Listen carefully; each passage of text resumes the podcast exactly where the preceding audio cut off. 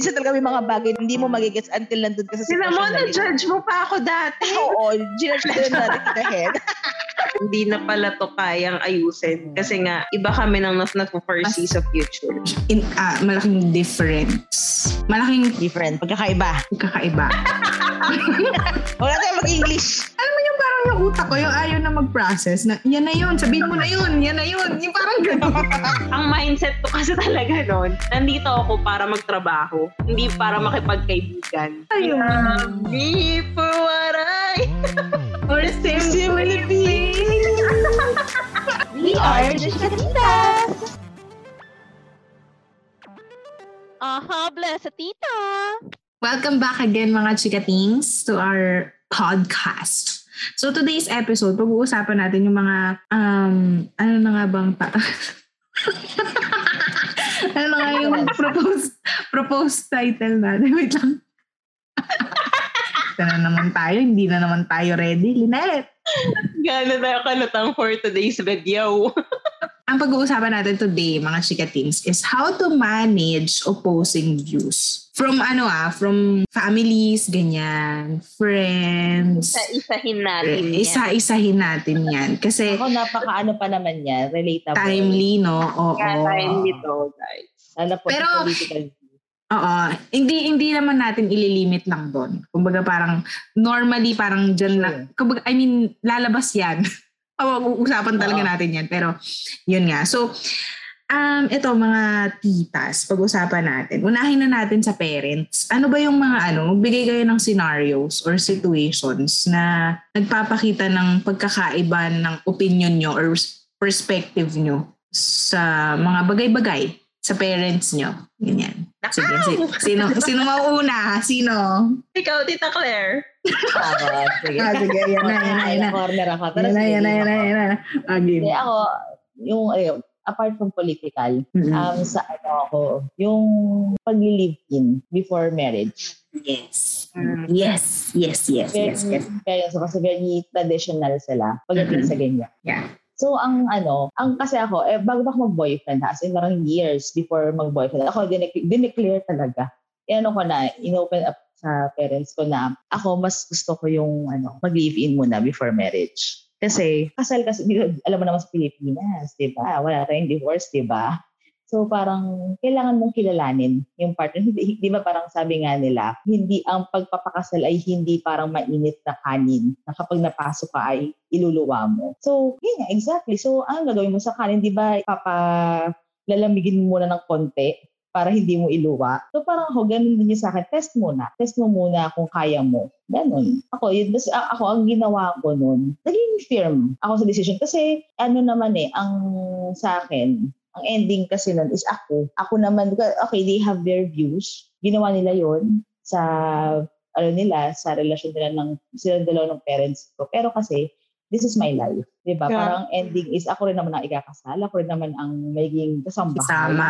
Ikaw ang makikisama. Kasambahay ang puta. Tulong pala. Hindi. Anong tawag doon sa amin? Pag itagalan ng kasawa, magiging wife, gano'n. Ang bobo. Kasama sa buhay, parang gano'n. In short, kasambahay. Kasambuhay. Nag-create ng bagong term. Tayo ang mag-adjust. Ikaw ang makikisama, kumbaga parang gano'n. Magiging wife, hindi naman sila. So parang, ayun. So, paano nga kayo, nag-compromise sa isa't isa? Paano? Hindi, ito na lang. Alam mo, in fairness naman kila tito tsaka tita. Oo. Understanding naman. Kumbaga parang na-accept naman nila. Oo. Diba? Oo. Wait lang yung pusa ko kasi papasaway. Teka lang ha. Sige. Go. Natawa kanina yung sa kanin. Magjo-joke sana ako. Kasi nahuwito si Claire na parang hindi yan, di ba, pwedeng, no, di ba, andin, nasubo mo yung kanin, ganyan.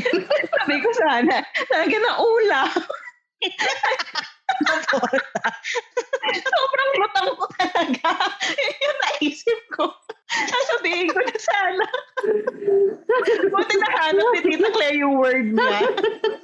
Hindi ko natuloy. Pero, gutom ka din ba? Kaya gusto mo ng ulam? Naisip ko pa yung laing. Ganun yung gata. Gata talaga yung naisip ko. Deep fresh breath. Laing. Pero ayun, parang paano ko ba siya ginawa? Ganun pa rin, opposing pa rin. There's still ano pa rin. Ngayon kasi diba, 2 years na kami nagli-live-in ni boyfriend.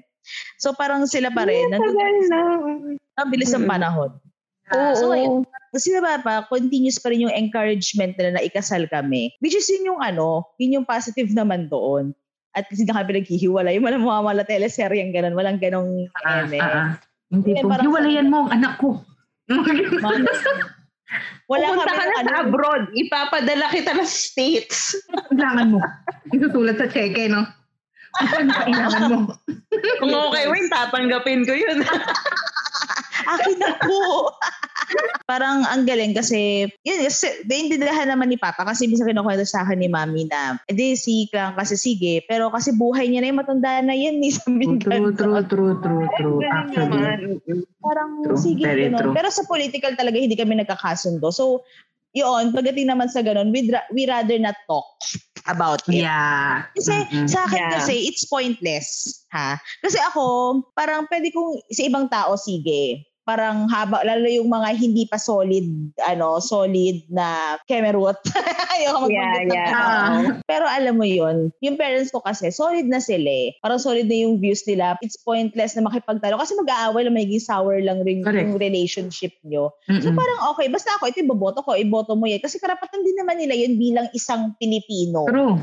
Hindi iboboto nila. Yeah. Hindi mo din naman mapipilit ang isang tao kung meron siya talagang pinaniniwalaan eh. Diba? So, ikaw din naman, same as you din naman, kung iba yung pinaniniwalaan nila, hindi niya din naman mapipilit sa'yo yun kasi iba yung paniniwala mo. So, respect na nga lang. True. Oo. Kasi ako, although may nakikita naman ako usually mga videos yan, ng mga nag-encourage na iboto si certain presidential kemerut.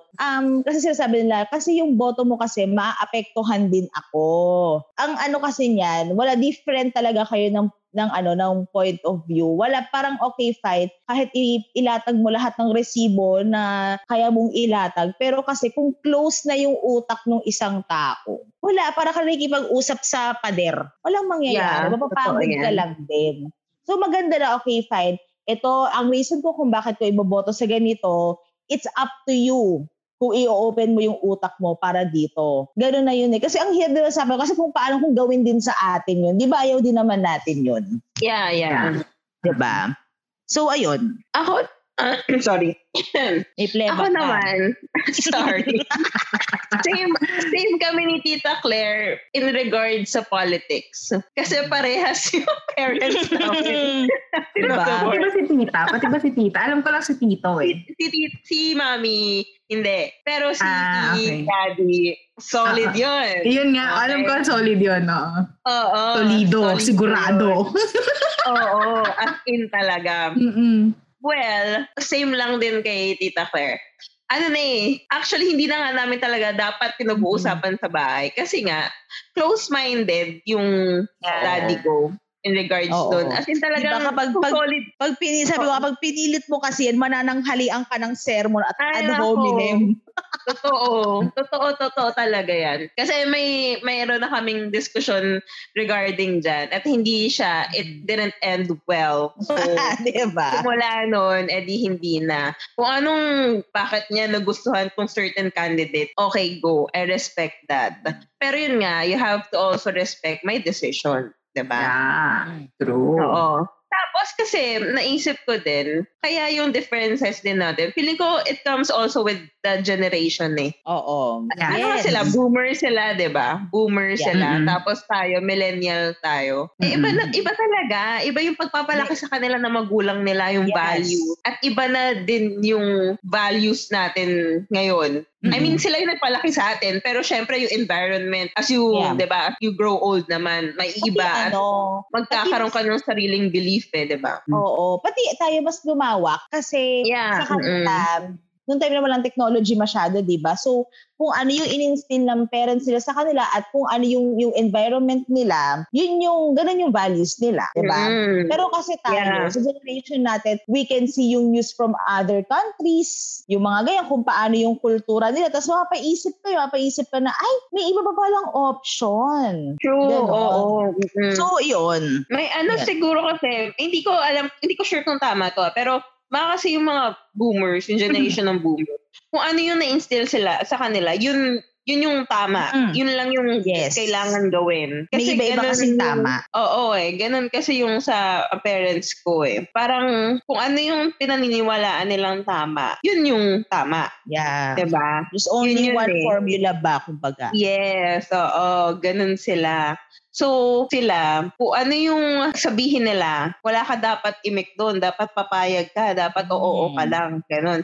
Kaso kasi, iba na yung generation natin. At saka, at the same time, tanda ko na. So, diba, as I grow up, ang dami na akong nadidiscover or ang dami na akong, may sarili na akong opinion for myself. Mm-hmm. I have my own understanding on certain things, diba? Mm-hmm. Yun yung mga, feeling kong pinaka-difference namin ng parents ko. Medyo, sila, close-minded. Old school na lang, gano'n. O sige, yun na lang siguro. Old school sila. So, feeling ko pinaka-formula talaga sa aming kaya kami siguro nag-work harmoniously as a family kasi I just respect them, diba? Kung ano yung gusto nila, diba? Okay, I respect you, pero aminin nyo, hindi naman na yung panahon natin is ay oo lang, diba? Yung age natin, yung nagsasabi ka na din kung ano yung opinion mo, ganyan. Voice out mo na din kung ano yung ano mo. Hindi sa totally na pumapayag sila, pero safe to say na wala na lang din siguro sila magawa. Hindi kasi, may nabasa rin ako na if you raise your child, ine-encourage mo yung reasoning, be prepared na yung anak mo one day sa'yo, mag-o-oppose din yan sa'yo. Oo. Kasi gano'n eh. Kasi diba tayo, in fairness naman sa mga parents natin, hindi sila yung parang authoritarian na mga parents. So talagang, kasi usually, kasi well, napakalayo nun sa atin. Kasi usually yung mga authoritarian parents, ang result nun is mga timid children. Parang walang image, sunod-sunod lang, blind follow. Fairness naman sa parents natin, talagang kahit okay fine, meron silang ini-impose na rules. Kasi nga, kumbaga nasa baluarte pa nila tayo eh. Parang under the roof pa nila tayo. In fairness naman sa kanila, parang okay, sige parang binibigyan pa rin nila tayo ng chance to explain ourselves, ganyan. Kasi ito na yung ending. So, dapat prepared din sila doon na parang may mga times sasagot tayo sa kanila kasi this is what we think. Ganon. Totoo. Kaya yun nga, hindi ko nga alam kung talaga bang nag-gets nila yung opinion natin or baka wala na lang din talaga silang choice. Or wala na silang magawa na okay, sige, bahala ka dyan. Malaki ka na. Baka ganon. Ako naman, sa political in fairness naman, luckily, Same. Dito sa bahay namin, iisa ang aming pinaniniwalaan. Thankful naman ako na ganun sila. Parang hindi sila close-minded. Before, meron silang sinusuportahang iba, ganyan. Or meron silang napipisil pa lang, ganyan. Pero, yun nga eh, sa nababasa nila, di ba? Parang ganyan. Sa nakikita din nila. Kasi, may mga evidence naman eh, di ba? So parang di ka naman magbubulag-bulagan. So alam naman nila yun. So yun nga, kumbaga parang, na-convince sila na this is the right one to vote. Anyway, yun nga, actually wala akong masyadong maisip. Pero parang same lang din dun kay Tita Claire kanina na parang pagdating sa jowa-jowa, ganyan. Although hindi kami live-in, parang strict kasi sila. Ayaw nila ng, eto specifically sa tatay ko. Well, pati nanay ko na din. Ayaw nila ng jowa kayo. Mag-overnight kayo na kayong dalawa lang. Yung mga ganyan. Very strict sila. Na parang, syempre, sa atin naman, ang gusto nating ipaintindi sa kanila na tiwala naman, yung parang gano'n, yung parang bigyan mo ko ng tiwala na wala akong gagawing masama or alam mo yun, hindi ko pababayaan yung sarili ko. Pero yun nga, kasi siguro, dahil nga old-fashioned sila, diba, ang pinaniniwalaan nila is dapat paglalabas kayo, meron kayong ibang kasama, hindi lang kayong dalawa. Or kung gusto nyo kayong dalawa, kailangan ikasal muna kayo. Yung mga ganun. Chaperone, may chaperone. Oo, ganun. Ang dahil na dapat daw samahan mo. Alam mo, willing naman ako. Willing naman yan. Oo, lagi yan willing naman niya mag-chaperone. Kaso, ayun pa, so sa so, ayun, yun lang naman. Pero, paano ko dinideal? Kasi since mabait akong anak, sumusunod na lang ako. Ganun na lang. Kasi ayoko na ng diskusyon, ayoko na ng complications. So parang, sige, sunod na lang. Ganyan. Para sa akin din naman yun. May choice naman ako na lumaban. Pero hindi ko alam. Siguro personality ko. Personality ko na lang din na, alam mo yun, sundin. Kasi parang growing up, ganun naman talaga ako. Yung hindi naman ako talaga nagrebelde din. Yun. Yun naman yun sa akin. So next naman, so moving forward, sa mga partner or naging partner natin, ano yung mga na-experience nyo na pagkakaiba nyo? At paano kayo nag-compromise or paano nyo na-resolve yun? Ako, mga madam, differences na yun. Nakaw! Hindi kasi, kami nyo, di ba nabanggit ko naman siya dun sa previous episodes natin. Na kami ni Wayne, very opposite talaga.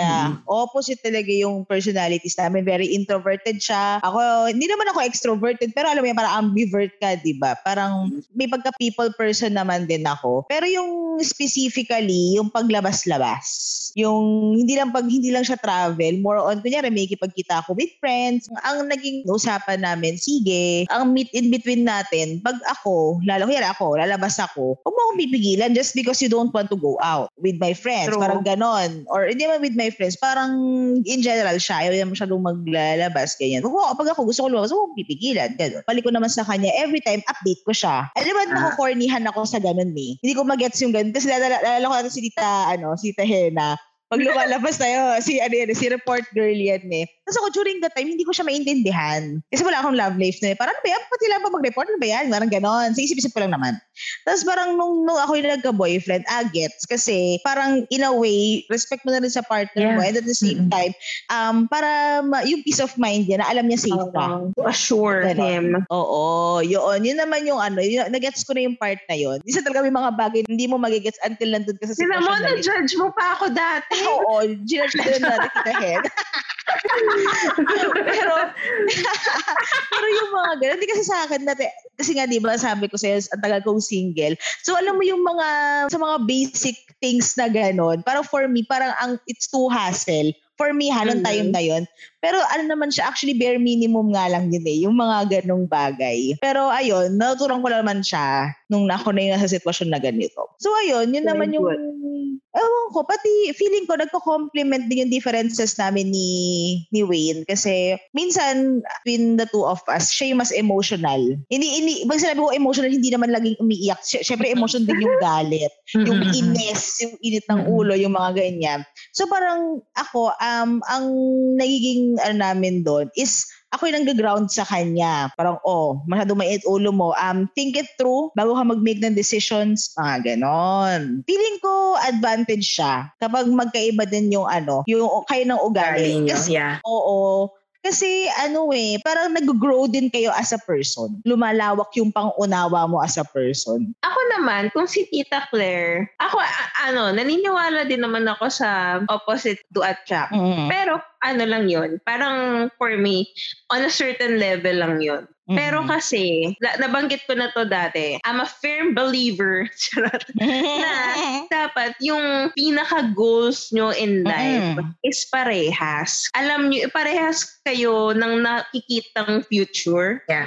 Yun yung akin. Yung mga petty, mga ganyan. Okay lang yan. Pero kapag kunyari, ang usapan na is yung future na, for example, ako gusto ko, dito tayo sa Pilipinas tumanda, mag-retire, kasama ang pamilya natin, ganyan. Pero si partner pala, ay hindi, pupunta tayong ibang bansa. So, ay hirap na agad nun, diba?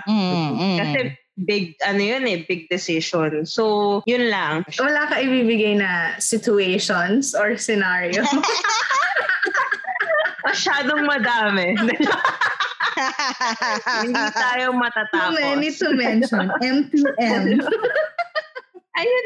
Oo eh, medyo kasi yung ex ko medyo opposite talaga kami eh. Noong una, tanggap na susolusyonan eh. Pero parang tumatagal, parang shit, hindi na pala to kayang ayusin. Kasi nga, iba kami nang nag-foresee sa future. So, yun yung parang naging reason din. Kung bakit kayo nag-drift apart, parang ganun.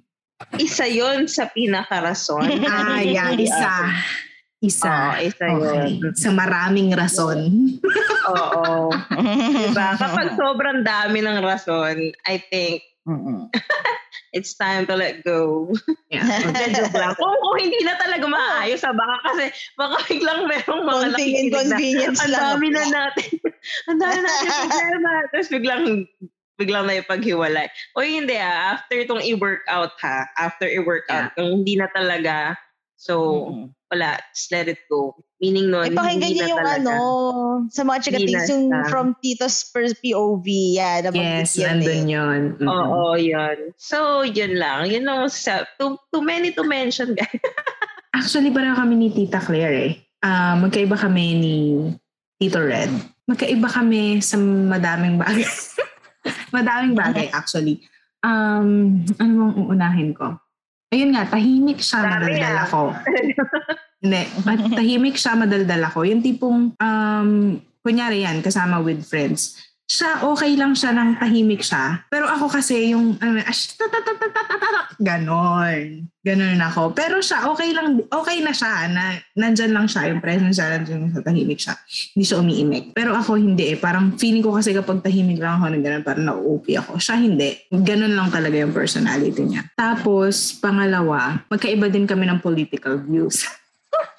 So, yun nga, parang ang kahit na ganun na magkaiba kami ng political views, siguro meron siyang nakita doon na hindi ko nakita. Pero, yun nga, parang respeto na lang din. Alam mo yun, parang, sige, respetuhin ko yung decision mo. Respetuhin mo din yung decision ko. Yung parang gano'n. Parang magkaiba man tayo ng political views, pero hindi naman... It doesn't necessarily mean na parang nakikita kita as less as a person. Parang ganon. So parang, alam mo yun, siguro may nakita ka nga kasi, kumbaga parang binibigyan ko na lang siya ng benefit of the doubt. Yeah, parang ganon. Yeah. May nakita ka dyan eh. May pinaglalaban ka dyan eh. So, okay. So, yun, parang hindi na lang din namin masyadong ni-discuss. Although, syempre may mga pasundot-sundot ako na, alam mo kung bakit ko ito ibuboto? Kasi may pag-ganon ako. Pero alam mo yun, hindi kami nag-aaway. Never namin pinag-awayan naman. Yung mga asar-asar lang, ganon. Pero never naman namin pinag-awayan. Pero feeling ko ang babaw na reason ng politics para mag-away kayo ng major away. Kasi pagkatapos ng eleksyon, wala, tapos na. Another 3 years or 6 years. Karon, di ba? True. Sana talaga, yun nga, yun yung pinagdadasal ko, na sana after election, wala nang, alam mo yung wala nang susul-sul pa. Oo, yung gagatong na naman. Oo. Wala magpaparecount, ganon. Hindi ba pwedeng, na lang, alam mo yun, hindi na lang pwede ba, sige, ito na yung nanalo, okay, supportahan natin ang Pilipinas. Diba? Ayun talaga. Sana talaga, Lord. Next ko naman, meron pa kaming, eto medyo major or malaking issue, malaking, alam mo yun, malaking difference. Malaking different. Pagkakaiba. Wala tayo mag-English. Kunti lang yung baon natin. Nauubos na. Pagod tayo ngayon. Lutang na nga eh. Anyway, ayun. Alam mo yung parang yung utak ko, yung ayaw na mag-process na, yan na yun, sabihin mo na yun, yan na yun. Yung parang gano'n. Sabihin mo na, matutumbok mo din yan. Makukuha mo din yung gusto mo sabihin. Yung parang gano'n. Magigits nila yan. Yung parang gano'n. Yung ayaw na mag-isip. Yung gano'n. Anyway, yun nga, ang medyo major na yung pagkakaiba is, actually, hindi to big deal naman talaga nung nag-umpisa kami. Kasi parang very early pa lang naman sa relationship. Alam naman na namin to. Pero parang hindi naman siya talaga naging issue sa amin. Na, yun nga, magkaiba kasi kami ng religion. So, syempre, kaya lang naman yun nagmamatter. Actually, kasi ako, for me, ayokong ang pinag-uusapan yung religion. Kasi for me, parang kung ikaw ay religious person, hindi naman yung super religious talaga na super religious yung gano'n. Basta kung ikaw ay religious person, naniniwala ka sa Diyos, Ang akin kasi ang paniniwala ko dyan, pare-pareho lang tayo ng pinaniniwala ang Diyos. So bakit, alam mo yun, yung parang yung division kasi, alam mo yun, parang hindi nga dapat tayo nagdi-divide-divide eh. So parang ayoko ng ganun na concept, yung religion na concept, ganyan. Pero syempre may religion pa rin ako na sinasamahan or kinabibilangan, parang ganyan. So yun nga, so magkaiba kami ng religion. Eh syempre, habang tumatanda nga tayo, di ba, yung usapin na kasal, ganyan. So ang hirap isettle, alam mo yun, ang hirap isettle o saan ba tayo ikakasal. Kasi syempre siya, gusto niya dun sa religion niya. Ako din naman, prefer ko sa religion ko. Kasi prefer ko yun kasi parang doon ako komportable. At saka syempre yung sa side ko din, diba? Sa side ko din, parang ayoko na din kasi nung maraming although, diba, sabi nga nila, your wedding, your rules, wala ka dapat pakikinggan sa mga ano. Pero ako nga kasi yung tao ng ayoko ng conflicts, ayoko ng komplikasyon, ayoko ng maraming dada. So, yun yung ano naman sa side ko. So, yun nga, parang medyo major difference siya sa amin, dalawa. Pero ayoko siya talaga. Kasi even before nga, hindi nga naman namin siya naging issue. Alam mo yun, parang naka-attend na ako sa kanila, sa church nila. Kasi nga, sa akin, hindi yan issue talaga. Hindi naman dapat maging issue. Pero parang ang usapan na lang namin dyan is, sabi ko, kung pagbibigyan mo ko, since every girl's dream naman is, alam mo yun, yung parang, kumbaga parang kahit paano ang mga babae pinangarap nila yung kasal nila, diba? Mm-hmm. So parang kung pagbibigyan mo ko, kahit dito lang sa kasal, ikasal tayo dun sa church namin, parang ganun. Alam mo yun, parang para sa'yo lang, ma-fulfill mo yung dream mo, yung parang ganun. Tapos sabi ko, ako naman hindi naman ako close-minded sa ganyan eh. Yung parang gano'n. Ibigay mo lang sa akin. So parang siya naman, luckily din naman kasi understanding naman siya.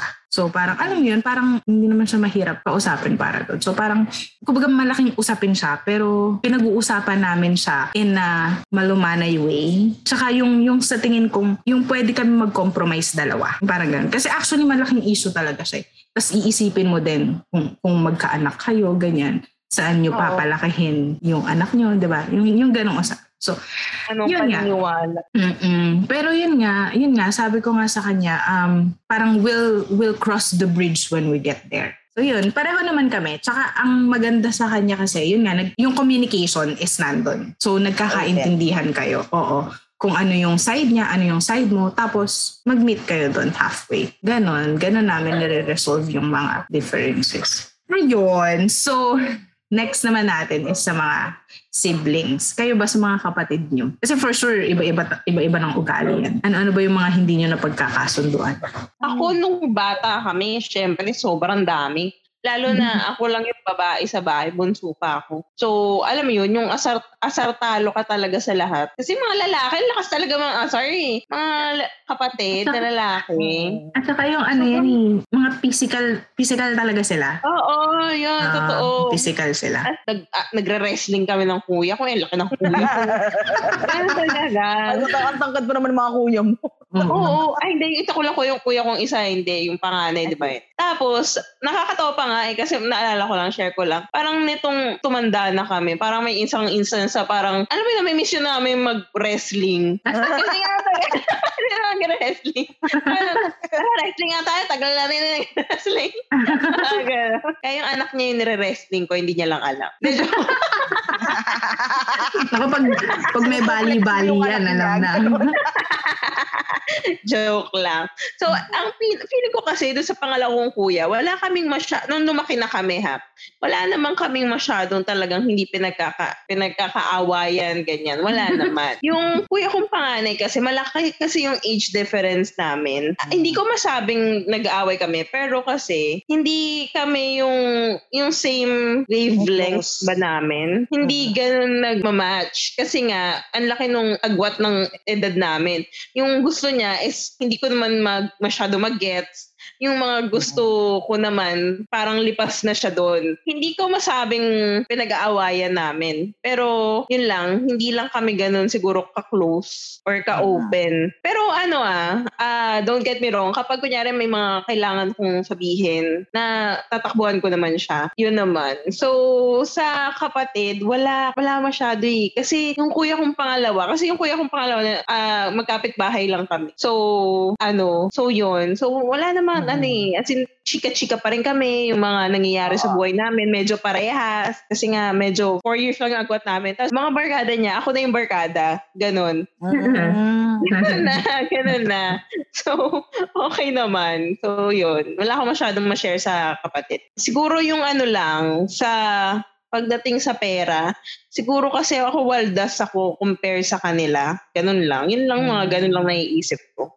Magaling mag-ipon yung mga kapatid ako, hindi masyadong ganun kagad. Ako naman, pero yung sumunod sa akin, medyo talagang doon kami yung para medyo nag-clash. Pero ngayon kasi medyo hindi na masyado. Kasi malaki na kami. Pero yung medyo noon, talagang may pagkapasaway kasi yun.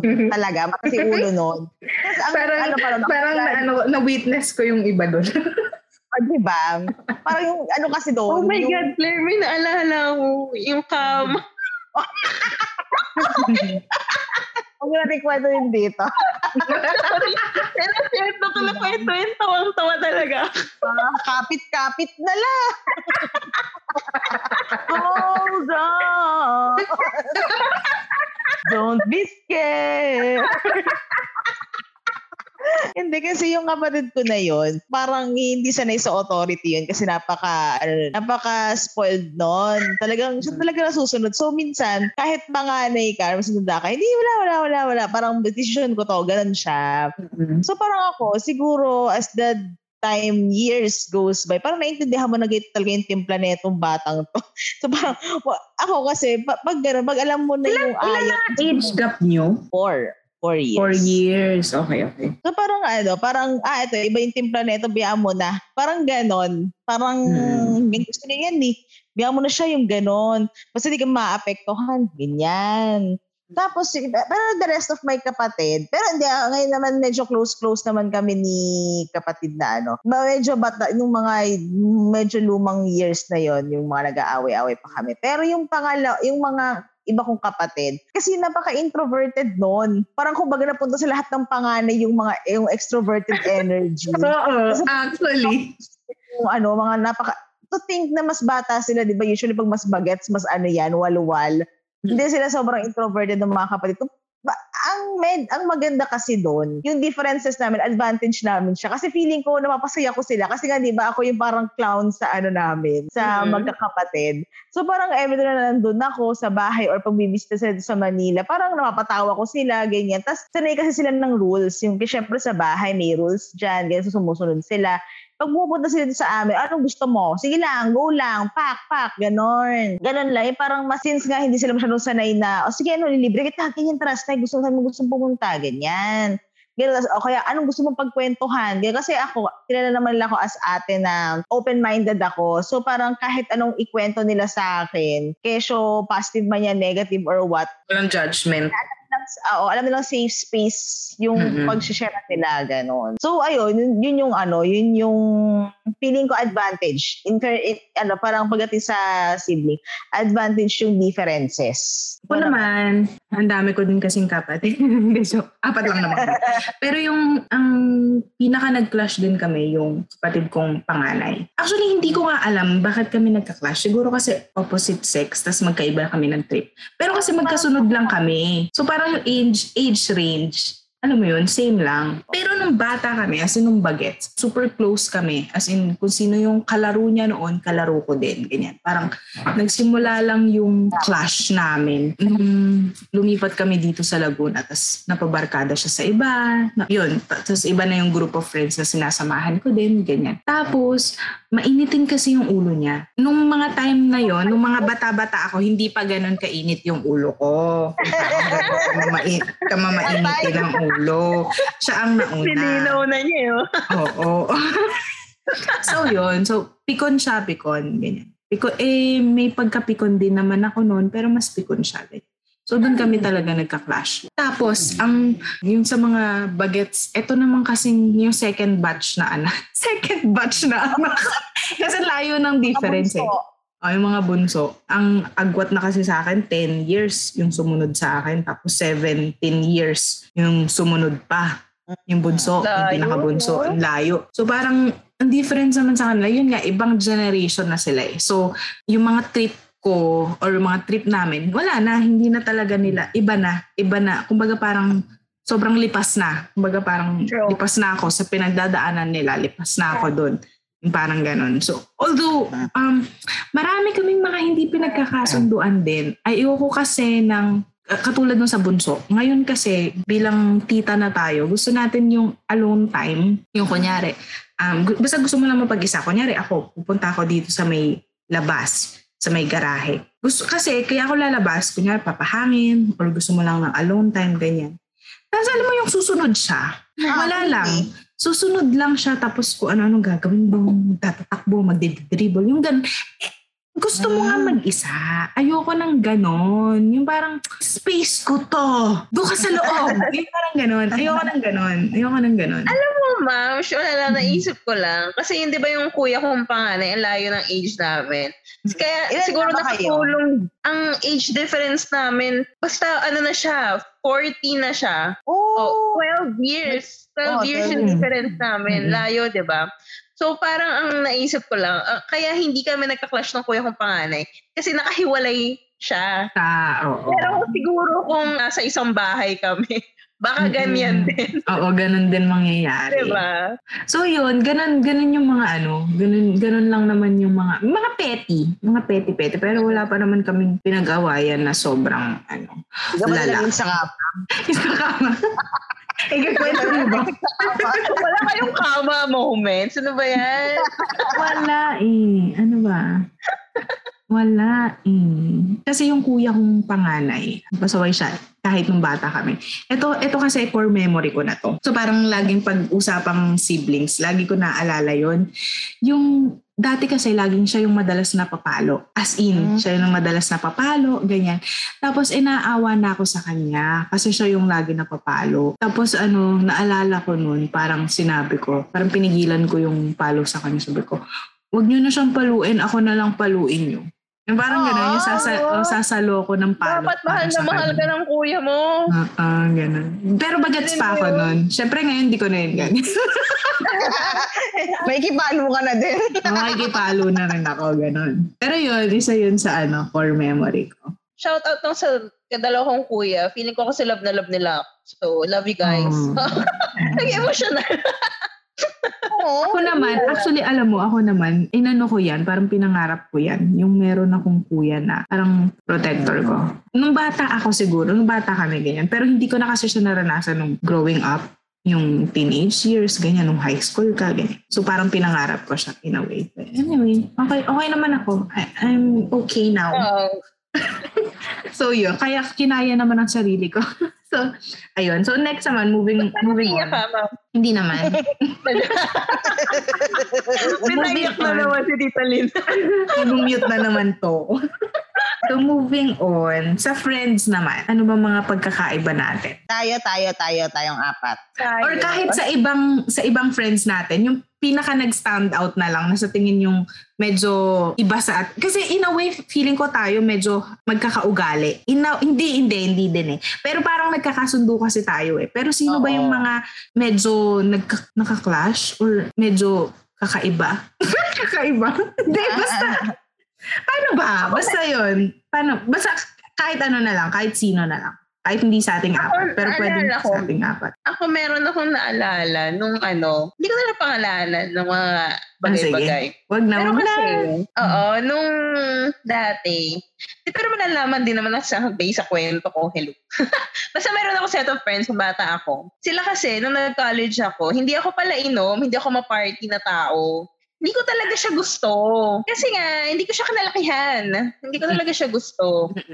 Tapos, edi parang nagkita-kita ulit kami, college na kami. Parang umabot sa point na parang alam mo yung sinasabi nila, hindi mo na-enjoy yung college life mo kasi hindi ka umiinom, hindi ka nagpa-party, ganyan. Sabi nila? Oo, ay ganun, oo. Tapos parang ako, hindi naman sa malungkot yung college life ko. Okay lang naman. Sadyang, hindi ko lang talaga trip yung ganyan. Ayoko, parang personal choice na hindi ko talaga siya gustong gawin, ganyan. Yeah. Tapos parang yung time na yun, naisip ko talaga, parang ang outcast ko sa kanila. Kasi nga, hindi ko ginagawa yung usual na ginagawa nila, umiinom party and so whatever, ganyan. Tapos, nung lumaki na kami, nung ka-work na kami, ganyan, parang alam mo yung, doon ko lang na-realize na parang, buti pala, hindi ko yung ginawa. Kasi, parang knowing myself, siguro kung ginawa ko yun, hindi umokay, hindi naging smooth flow yung pag-graduate ko, yung ganon. Oo, yun. Kaya parang, tapos parang, hindi naman sa pag-ano, pero parang, hindi rin okay yung kinalabasan. Kinalabasan nila. Yun, feeling ko naman kasi baka na-outgrow ko yung sila. Alam mo yun? Baka hindi kasi... Nagkataon talaga na hindi kayo same wavelength na nun. Oo, yun siguro. And it's okay. Yun, parang ganun. Yeah. Di ko trip yung mga trip nila. Naalala ko talaga yun eh. Kasi parang, alam mo yun, nung kinukwento nila, parang, wala, yuck, you're so loser, ganyan. Parang pinaramdam niya talaga sa'yo. Oo, what the heck? Hindi ko kasi talaga bet yan. Okay, sige. So yun, yun lang. Ikaw, Tita Claire? Ako naman, wala kasi akong maisip kasi pag ako kasi ang ano ko ng definition ko ng friend, kasi friend parang kayo. Parang barkada ako, pero hindi lahat ng barkada ako considered ko sila as friends. Sorry sa mga nakikinig. Hindi kasi kasi mo kasing friend yung talagang pwede yung matakbuhan. Gano'n. Yeah. So, gano'n talaga. Acquaintance, ganyan, barkada, carry. Pero kung sa friends, sige sa ating apat, siguro ako, ang difference ko na nakikita. Alam ko, iba-iba naman gusto yun ng perspective. Kunyari, si Tita Lynette, very pro siya, gusto niya magkaanak. Ako ayaw kong magkaanak. Tapos kayo, very in touch pa rin kayo with religion. Ako hindi na. Yung mga ganon differences. Tapos bisan, may mga opinion ako na different from your opinion. Ganun, parang yung mga umiikot sa ganun. Pero kasi, siguro, ang tagal lang kasi natin magkakilala. Parang kasi necessary pag-awayan pa or pag-anuhan pa ng conflict. Kasi tayo, in fairness naman, kunyari, parang, si Tita Lynn gusto mag-anak, go. Si Tita Claire ayaw mag-anak, edi don't. Parang parang gano'n. Kasi hindi na siya big din. Kasi minsan, ang nangyayari, kaya lang naman nagkakaroon ng conflict is when you impose na your belief to other people. Pinipilit ko, hindi, ako yung tama kasi ganito. Parang okay, you're tama, pero tama din naman siya. Parang gano'n. In fairness naman sa atin, gano'n yung ano natin. Tapos, ang maganda kasi sa atin, kapag may pagkukulang yung isa, baka naman ito yung pagkukulang, pero kunyari, hindi ako 100%. Pwede ko kayong asahan na sasaluhin niyo ako. And gano'n din kayo sa akin. Na para bang hindi, you don't feel 100%, sige, saluhin ko kayo. Pag ito, anong mautulong ko? In fairness naman sa atin, yun yung yun yung maganda. Parang we know well our differences. Alam na natin kung paano siya laruin. Alam mo yun? Oh, true. At saka feeling ko din kasi ang tanda na natin. Sobrang pagod na tayo para dun sa away-away. Alam mo yun, wala nang panahon pa. Ako yung kinakatamaran ko na makipag-away. Anong level na ako? Yun nga, madagdag lang. Kasi nga magkakakilala na tayo, kabisado na natin yung isa't isa. So parang kung ano man yung opinion mo, kung magkaiba man tayo ng opinion, okay lang yun. Kumbaga parang magkaibigan naman tayo eh. Parang it doesn't define our friendship. Parang gano'n. Parang it goes beyond that. Parang gano'n. Kumbaga diba? masyadong matibay yung foundation ng friendship natin. Yung mga ganyang differences, keber na lang yan. Oo, wala na yan. At saka, kung meron may iwasan yun. At saka kung meron mang misunderstanding sa atin. Hindi ko nga alam eh. Parang nagkaroon ba? Sa atin hindi ko alam kung hindi na lang natin napag-uusapan or hindi na lang natin napapansin. Pero parang sabi ko nga, parang kapag may misunderstanding sa atin, hindi ko na alam. Parang feeling ko instantly nare-resolve na lang siya. Alam mo yun? Or kung meron mang... High school yun. Ayun nga, high school. Pero yung ngayon, diba? Yung ngayon, parang feeling ko kasi kung may misunderstanding man, parang hindi na din tayo yung tipong, alam mo yung parang, yung parang high school mag-away nun na, ganun pa, yung mga ganyan, yung kung ano-anong issue pa ang lalabas. Ganyan. Parang sa atin, hindi ko alam. Oo, pag-usapan. Kasi magkakaibigan naman tayo dito. Oo. Dalawa lang naman, either pag-usapan natin if it's really mabigat or palipasin mo. Kung kaya mo naman palipasin yung tipong hindi ka naman mababother for the rest of your life, hindi naman siya ganun ka-inconvenient, then okay, palipasin. Kasi nga, di ba sabi nga nila, not all conflicts are meant to be solved. Parang alam mo yun, yung parang may mga conflicts kasi na ang babaw naman eh. Parang kapag kasi the more mo siya in-engage, the more siya nalalaki. True. Oo, hayaan mo na. Choose your battles ka, kumbaga. True. Diba? Ako naman, right. Ang i-share ko, ang naisip ko, kasi medyo nakarelate ako dun sa sinabi ni Tita Hena kanina. Ako naman, sa college friends ko talaga. Ako ay tried naman talaga. Pero kasi bumabalik pa rin ako sa high school friends eh. Kasi sa inyo nga ako komportable. Alam mo yun? Ay, hindi mo tayo biblip, ha? Hindi. Hindi, kasi sa college friends ko, meron lang akong handful. Mabibilang mo nga lang sa isang kamay eh. Isang kamay lang ah. Okay. Meron akong, kung sino lang dyan yun talagang, hindi naman sa pag-ano, pero parang tatlo nga lang sila eh. Na parang yun lang yung sinasamahan ko. Bakit? Kasi, yun nga, parang yung kay Ma'am Shehena, na outgrow mo na sila. Na parang iba yung trip mo sa trip nila. Even nung college actually, eh, parang sabi ko nga, siguro pinakisamahan ko na lang sila noon kasi kailangan. Oo. Or, meron din ako kasing mga friends noon na talagang naging friends ko naman talaga. Kaya lang kasi, nung nagkahiwa-hiwalay na, nung nagkatrabaho na, ganyan. Parang wala na rin kasing effort to communicate or to reach out. So parang ikaw din, nawalan ka na rin ng amor. At saka, hindi ko alam. Meron kasi din talagang mga times na kapag lumalabas sila, may feeling ako na nauupi ako. Na parang, di ba dapat sa tropahan, sa barkadahan, wala dapat ganun. Parang lahat kayo dapat, di ba? Parang sama-sama kayo. So parang yun, ganun yung feeling ko kasi noon sa kanila. Kapag kunyaring merong labas, may inuman, ganyan. Although hindi naman din ako talaga pala inom nung college. Pero alam mo yun, parang feeling ko out of place ako. Although hindi naman nila talaga yung in your face out of place. Yung in out of place ka talaga. Parang feeling ko lang. Parang hindi ako belong dito. So yun, kung paano ko siya dinidil, hinayaan ko na lang yung mga tao talaga na parang hindi naman ganun ka-importante. And yung kaya kong i-let go, yung hindi naman ganun kalalim yung pinagsamaan. Parang hayaan mo na lang. Ganun talaga, parang people will come and go. Diba? Sabi niya. Talaga, if you want to make things work, diba gagawa ka ng effort, pero kasi may mga, yun lang, may mga tao or bagay na, okay lang kahit wala. Ganun, diba? Parang ganun. So yun, ganun. May mga bagay nga talaga kasi dadating lang aalis sa iyong buhay. So eto, lastly, sa mga workmates, or boss, or basta sa workplace nyo. Ano ba normal yung mga, ang dami yan eh, for sure madami yan. Oo, na differences. Ako, kasi medyo na-culture shock ako eh. Kasi dati akong bankera sa bangko. Sa branch lang kami. Ilan lang kami doon, as in parang siguro 11 kami, kasama na yung guard, yung maintenance, ganun. Tapos nagdating ko dito sa bago kong work, ang dami namin. Sobrang dami namin. Ang daming tao na hindi mo din kilala. Nung naalala ko nung interview, parang ka-chat ko to si Tita Lynn. Parang sabi ko pa, ayoko dito. Parang ayoko dito, ma'am. Mga ganun ako. Kasi nga, as in, doon pa lang ako sa may lobby. Ang dami na pumapasok. Ang daming mga, hindi ako sanay sa ganun. Para sa akin, parang hindi nakasanayan yung ganung environment or workplace. Yeah. Tapos, in regards naman sa mga katrabaho, nung una, syempre, naninimbang ka, paano ka makikitungo, diba? Paano din sila makitungo sa'yo, tinitingnan mo din, aware ka eh, ganyan. Pero kasi nung lumipat ako, ang mindset ko kasi talaga nun, nandito ako para magtrabaho, hindi para makipagkaibigan. Yeah. Yun yung in-instill ko talaga sa utak ko nun eh.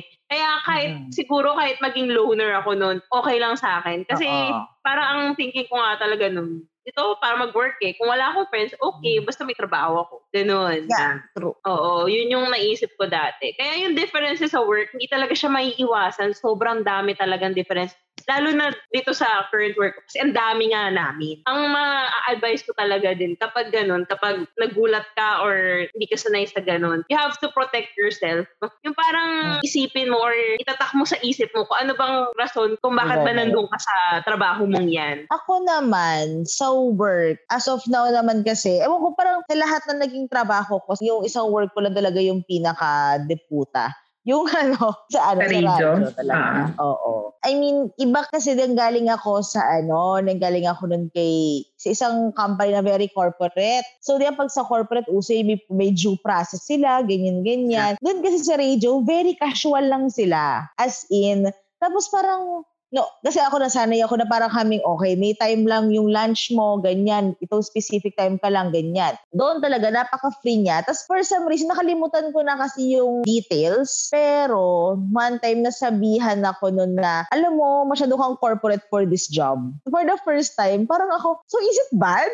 Na masyado kang corporate na tao. Kasi parang, laging kasi usually compliment yun eh. Na, oh, sanay ka sa corporate. Doon, parang talagang naano siya. Parang at least may work ethics ka, parang ganon, diba? Oo. Noong una pa lang, kasi ako gusto ko lang ma-experience eh. Yung mga ganon. Okay. Kasi ako, diba, lalo nung bata-bata ako, parang gusto ko maging ganito, gusto ko maging ganyan, gusto ko ma-experience yung ganito. Parang, alam mo yun, parang maging jack of all trades ka. Ganon yung goal ko dati. So, tinaray ko magtrabaho sa ganon. Feeling ko masyado siyang lenient in a way. Tapos minsan may mga problema din ako sa mga nakatrabaho ko nun. Kasi syempre may mga may mga katrabaho ko nun na hindi Pilipino or hindi lumaki ng Pinas. So iba yung kultura nila. So parang masyado silang, for me ha, nung tayo talagang bata pa ako nun. Masyado silang harsh sa sa pananalita nila. Yung feeling nila nasa ibang bansa pa rin sila. Parang hindi nila, preno ka ha, nasa Pilipinas ka eh. Wala ka sa New York ha. Yung mga ganon. Medyo, parang sa akin, parang naging toxic. Di ba sabi ko naman sa inyo, okay lang sa akin naging toxic yung work, pero ayoko maging toxic yung mga kasama ko. So parang sa akin, yun na talaga yung parang pinaka, nag-drive sa akin.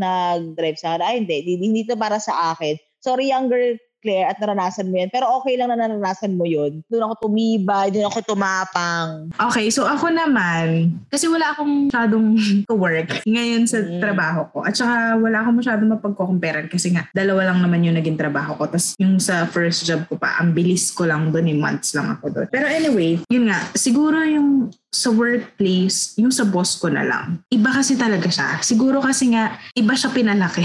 Ano mo yun? Ano siya eh, pagdating sa mga tao, parang, alam mo yung feel na feel niya yung authority niya. Yung tipong kapag may ayaw siyang tao, tanggalin na yan.